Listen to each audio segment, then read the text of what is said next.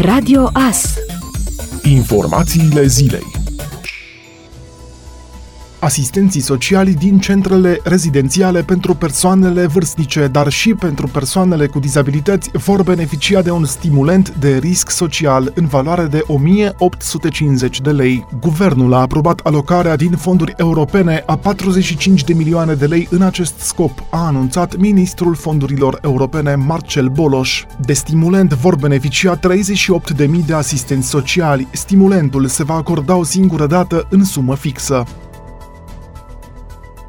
Secretarul de stat în Ministerul de Interne, Raed Arafat, afirmă că măsurarea temperaturii la intrarea în spațiile publice închise, magazine, clădirile instituțiilor publice sau ale operatorilor economici reprezintă o nouă temă falsă de dezbinare și minimalizare a efectelor și riscului virusului SARS-CoV-2. Reacția survine după ce în ultimele zile numeroase persoane au refuzat să li se verifice temperatura în magazine, invocând faptul că agenții de pază de la intrare, însărcinați cu această operațiune nu au pregătire medicală sau apreciind chiar că, de fapt, nu le este verificată temperatura, ci introduse microchipuri 5G în cap. Mai mult, în ultimele zile, un clip cu un incident de acest gen a circulat intens pe Facebook, asupra acestui clip existând însă suspiciuni, multe voci spunând că ar fi fost regizat.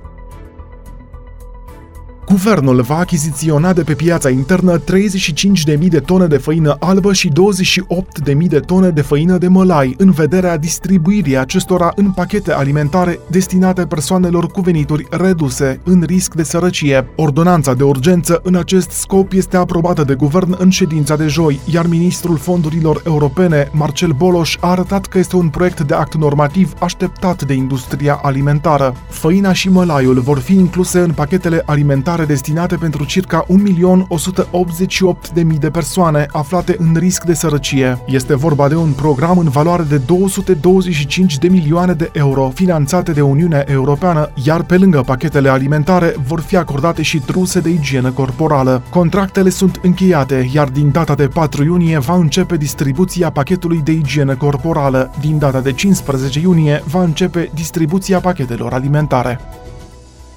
Ministrul Mediului Costel Alexe a anunțat că a luat decizia să treacă peste 38.000 de hectare de pădure cu o vârstă mai mare de 140 de ani din zona de producție în zona de protecție. Astfel, în pădurile seculare nu vor mai fi făcute tăieri de lemn și vor fi permise doar lucrări de conservare. Ministrul Mediului la Digi24. Astăzi, la Iași, am luat o altă decizie foarte importantă pentru pădurile României, o decizie națională prin care aproximativ 100.000 de hectare să aibă un grad ridicat de, de protecție. Astăzi 38.000 de hectare pentru început, mai exact 8.364 de păduri ale României, păduri cu vârstă de peste 140 de, de ani, vor intra într-o zonă de protecție, unde vor putea fi permise doar lucrări de conservare și acelea foarte limitative. Astăzi 38.000 de hectare pe care am solicitat Rom Silvei să le treacă din păduri de producție în păduri de, de protecție, în aceste păduri în aceste 8364 de păduri nu se vor mai putea permite lucrări silvice de tăiere. Ministrul de Interne a precizat într-un clip pe Facebook că numărul maxim de persoane care pot fi invitate la o aniversare sau onomastică, dacă evenimentul este organizat într-un apartament, este de 8. Pentru evenimente care implică o slujbă religioasă, nuntă, botez sau înmormântare, numărul maxim al celor care pot participa este de 16 persoane. Marcel Vela a precizat că măsura a fost luată pentru a reduce riscul răspândirii virusului, dar și pentru a limita riscul ca un om care s-a aflat în apropiere apropierea unei persoane infectate să nu fie nevoit să stea în autoizolare pentru 14 zile. De la 1 iunie sau din 15 iunie, dacă totul va fi bine, evident se va reamenaja și această regulă, a declarat Marcel Vela. Evenimentul Sports Festival, care urma să se desfășoare la Cluj în perioada 11-14 iunie, a fost reprogramat pentru vara anului viitor din cauza pandemiei de coronavirus. Ajuns la cea de-a treia ediție, evenimentul avea în program competiții de alergare, basket, bodyweight, moto-enduro, tenis, tenis de masă și triatlon. Printre invitați se număra și Simona Halep, care urma să susțină un meci demonstrativ. De asemenea, în cadrul evenimentului era programat și un meci de retragere a lui Adrian Mutu. Partida găzduită pe stadionul Cluj Arena ar fi opus o echipă formată din prieteni și foști colegi de renume a lui Adimutu și Team România, formație alcătuită din foști internaționali români.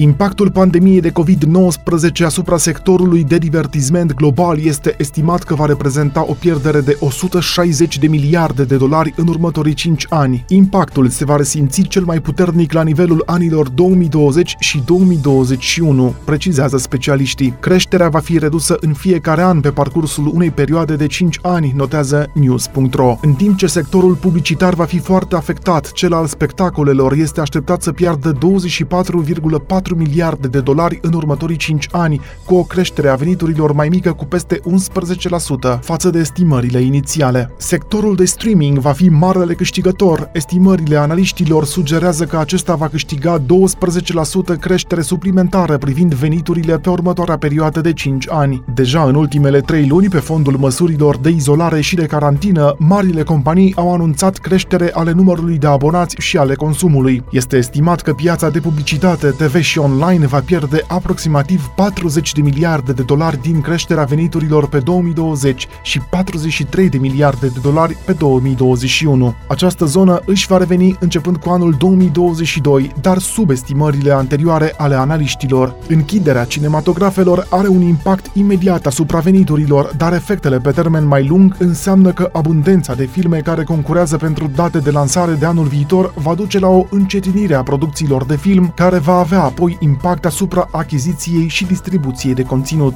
Televiziunile cu plată care au suferit pierderi din cauza evenimentelor sportive anulate vor pierde din valoarea de piață, au mai avertizat analiștii. Ascultați Radio Astărnăveni 107 cu 1 FM și online pe tvas.ro.